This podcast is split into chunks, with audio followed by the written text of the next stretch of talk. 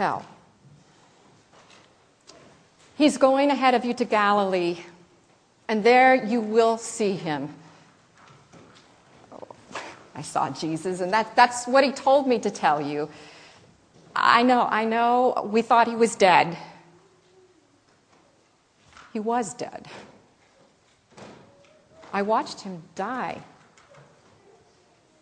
I watched Joseph take his body down from the cross and carry it to a tomb, and I, I saw Joseph roll a great stone in front of the door of that tomb. So, what happened this morning, what I, what I saw and what I heard this morning, I can't explain.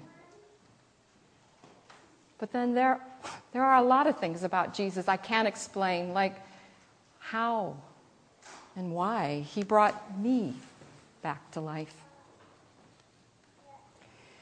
Seems a long time ago now. It was really just two years ago when I met Jesus. At the time, I was hurting too much to even care. You may remember Mary Magdalene, the woman with the seven demons. I was consumed. I was consumed by hate and rage and shame and, and fear. Life was hell. I didn't want to live. But I had a friend who insisted that I did. She cared for me when I couldn't care for myself.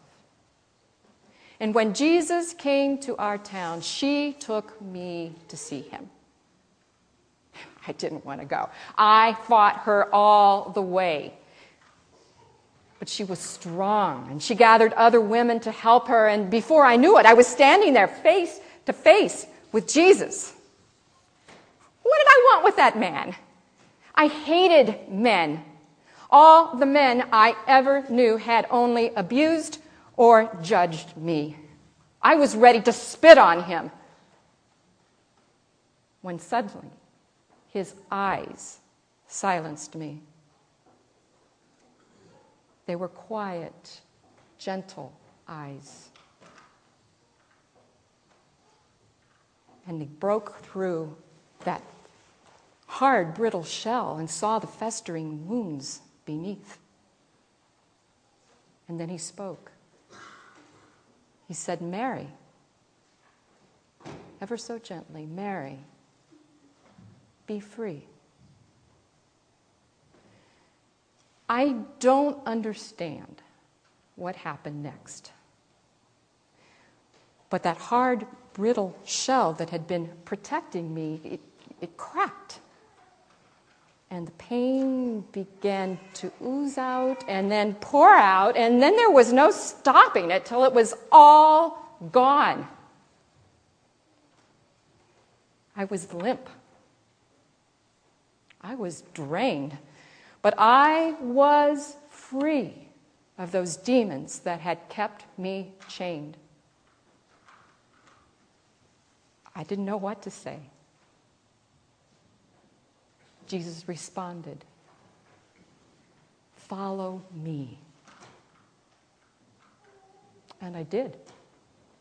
I followed him that day and the next day and all throughout Galilee as he traveled from village to village.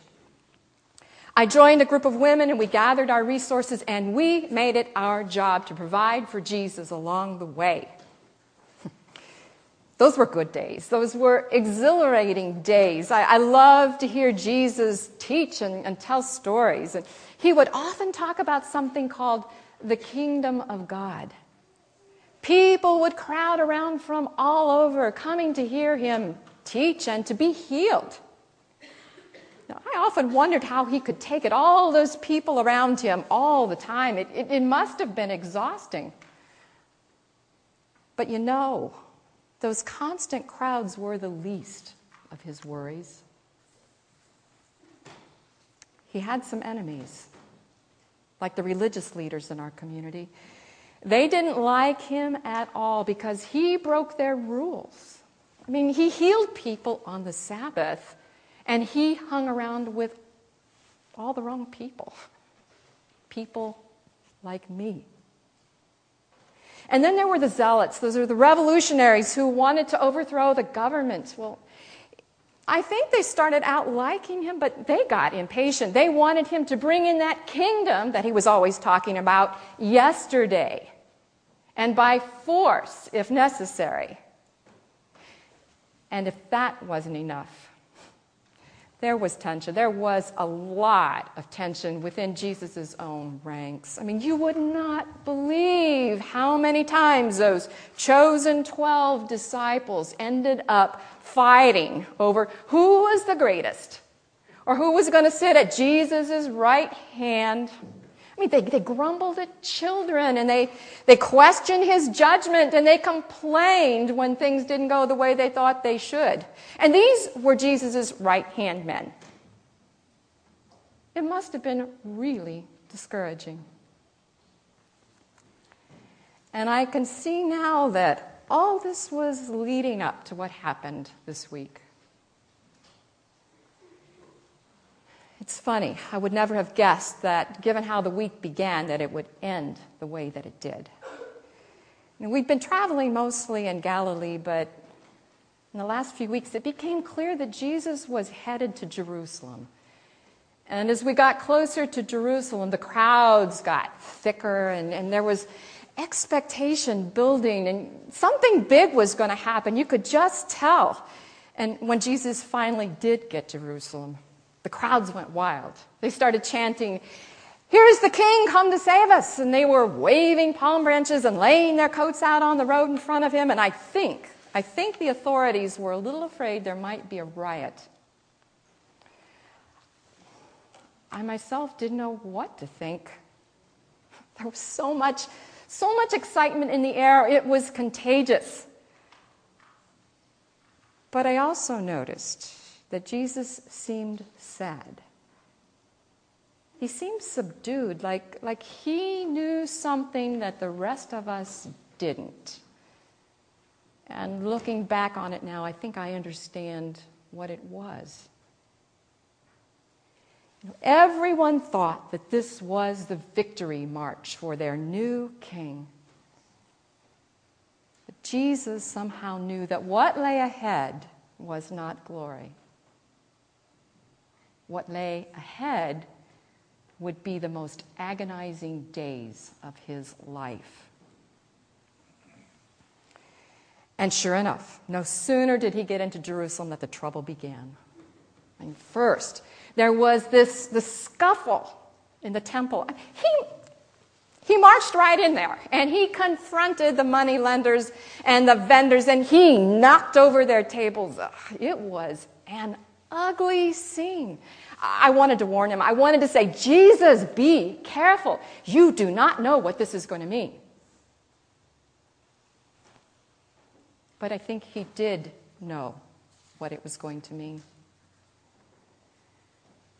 After that, things went from bad to worse.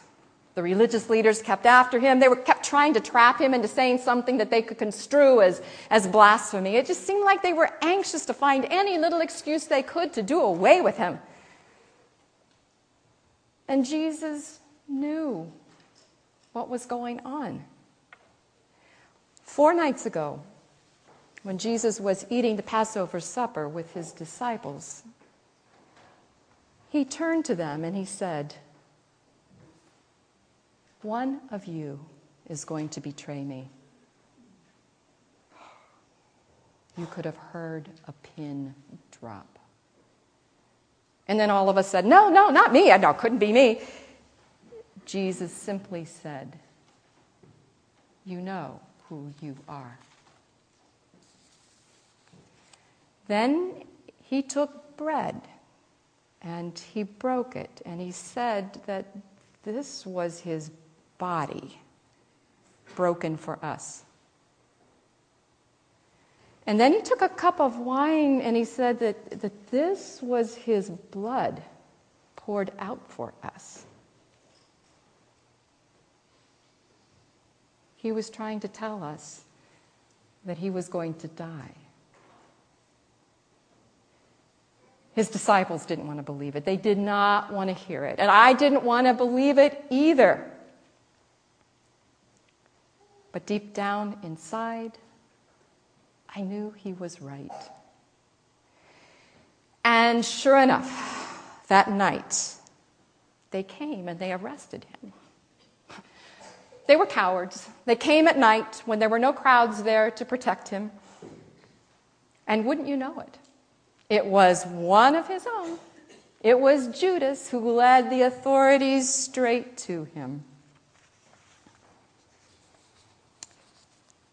I wasn't there when they took him away. But when I found out that he was in custody, I ran to the house of the high priest where he was being held, and I I waited around on the outside of the courtyard, just waiting and watching, trying desperately to see what was going on. Much of that night is a blur in my memory. I remember hearing loud voices come from that house angry voices, taunting voices, accusing voices. And I remember the guard sitting out in the courtyard taking bets about how all this was going to end.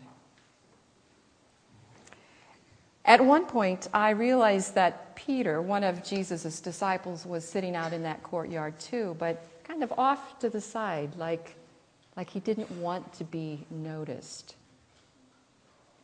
But it turns out someone did notice him, and they recognized him as being one of Jesus' followers. What Peter did next, I suppose, is understandable. But it, it still hurts me to talk about it. He denied, he outright denied that he knew Jesus. He denied that Jesus was his friend.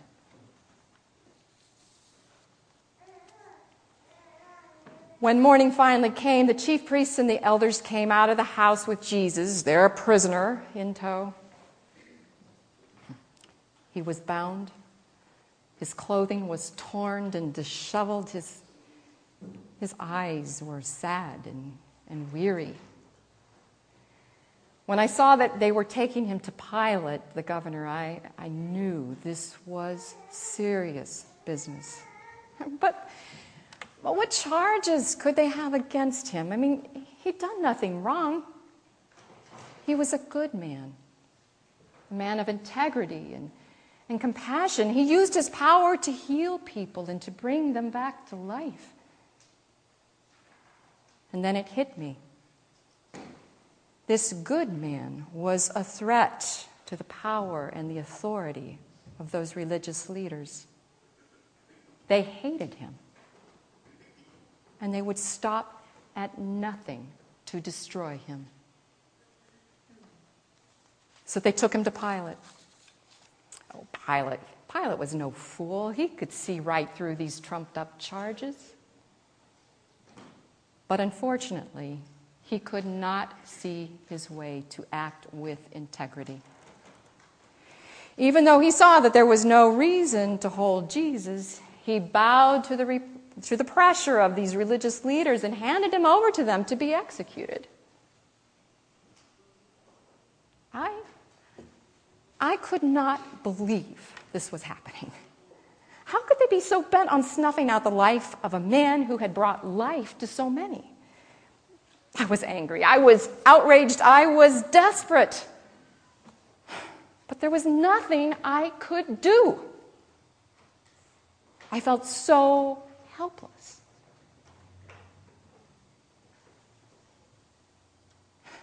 So I did the one thing that I could do.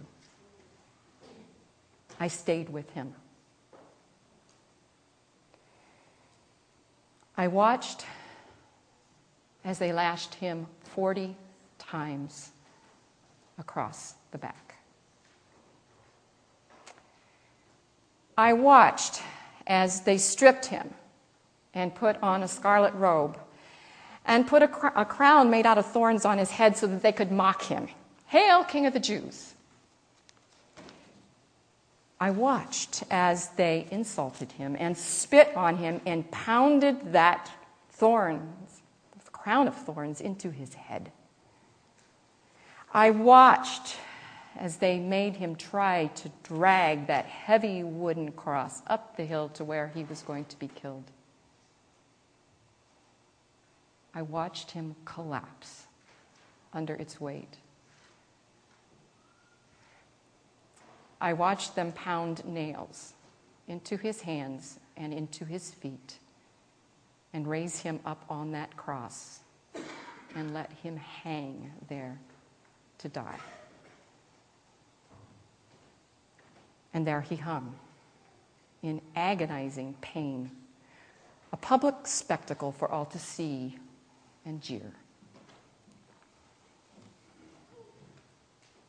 I could hardly stand to watch it. But I couldn't leave. Jesus had been with me in my time of need.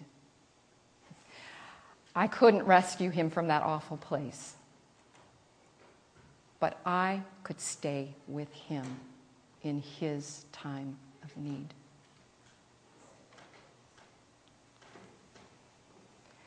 When I thought that I could bear it no longer, I saw a group of women in the distance approaching me, and they were my friends.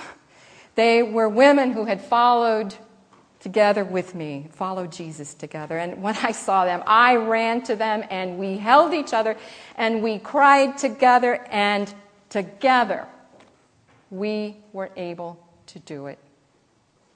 Together, we were able to stay with Jesus and watch him die.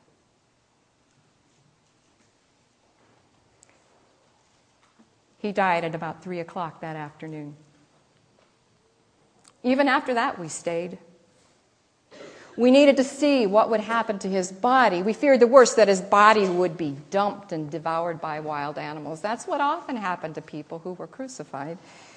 So we were relieved when we saw Joseph, a man from Arimathea, who was a friend of Jesus. We were relieved when we saw him arrive that evening and begin to take Jesus' body down from the cross. I mean, we weren't sure what he was going to do with the body, but we knew that he was Jesus' friend, and that gave us hope. But not blind hope. We were determined to keep watch, to see that Jesus' body was well cared for. So, my friend Mary and I followed Joseph and his followers as they carried the body away. We followed them to a tomb, to a new tomb hewn in rock. And we watched as they carried the body inside and wrapped it in linen cloths and laid it gently to rest. And we watched as he came out of the tomb and rolled a huge stone over the door. And we watched them leave. And Mary and I vowed that we would come back just as soon as the Sabbath was over to continue our vigil at the tomb. So, at the crack of dawn on the day after the Sabbath, Mary and I went back to the tomb. I can't tell you how hard it was to go back. I wanted so much just to pretend that this whole thing had never happened. To forget those days in Galilee, forget the cross, forget the tomb. But I couldn't forget. I couldn't pretend that it never happened because here I was. Evidence that it, it had happened. Because of Jesus, I was no longer the same. He had given me life when I was all but dead. So I would go to the tomb to remember and to mourn our loss. When we got there, we found guards at the tomb keeping their own vigil. I guess they were afraid that someone was going to come back to steal the body. But before they could bother us, the earth began to, to tremble. And suddenly, suddenly there was a man standing there surrounded by this, this brilliant light. We were terrified. but not as terrified as the guards, who fell over in a dead faint. The man, I guess he was an angel, he spoke to us. He told us not to be afraid, that he knew we were looking for Jesus who had been crucified. And then he said something that made no sense at all. He said, He isn't here. He has been raised from the dead. Well, we were numb. We, we just weren't getting it. So he led us inside the tomb, and sure enough, he was right. Jesus was not there. We stood there, amazed, frightened, but before we had a chance to speak, he said, Now listen. I have a message for you that you're supposed to take back to the disciples. The message is this listen up. Jesus has been raised from the dead. He is going ahead of you to Galilee, and you will meet him there. Got it? Now go. Well, I didn't know if I could believe what I was hearing. I mean, was this really happening or was I dreaming? I know that stress can do weird things to people's minds. I looked at Mary and I could tell by the look on her face that she had heard the same thing. So we left the tomb at once, running with this news when suddenly, suddenly standing in front of us was Jesus. I couldn't move. Then it began to sink in. It was true. Jesus was alive. We fell to the ground. We, we grabbed onto him, totally bewildered, but oh, so happy. Then Jesus spoke with us. He repeated the message of the angel. We need not be afraid.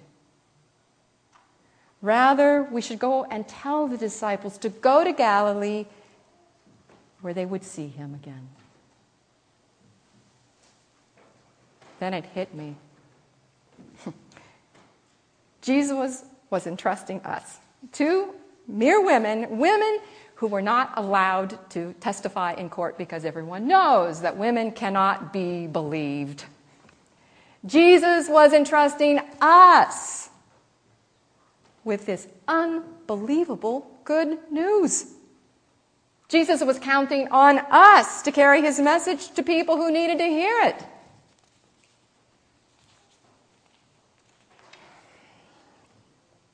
So here I am. You are his disciples. I know that the events of this past week have been awful, truly awful. But I'm here to tell you that what we thought, what we thought was the end of the story, isn't the end at all. Jesus isn't dead, He is alive, and He is with us. Story goes on. And don't you see, Jesus, Jesus wants us to join that story. You, you need not be afraid. The story will have a happy ending.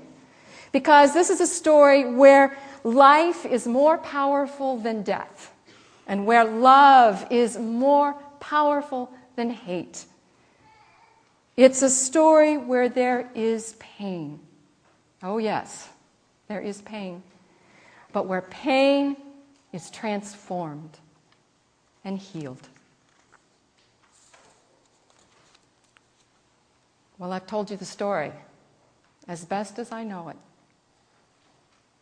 Now you, you go. Look for Jesus. He is alive and among us. When you find him, listen to him. Learn the story Find your place in it. And then go. Go share that story with others. peace. Peace be with you.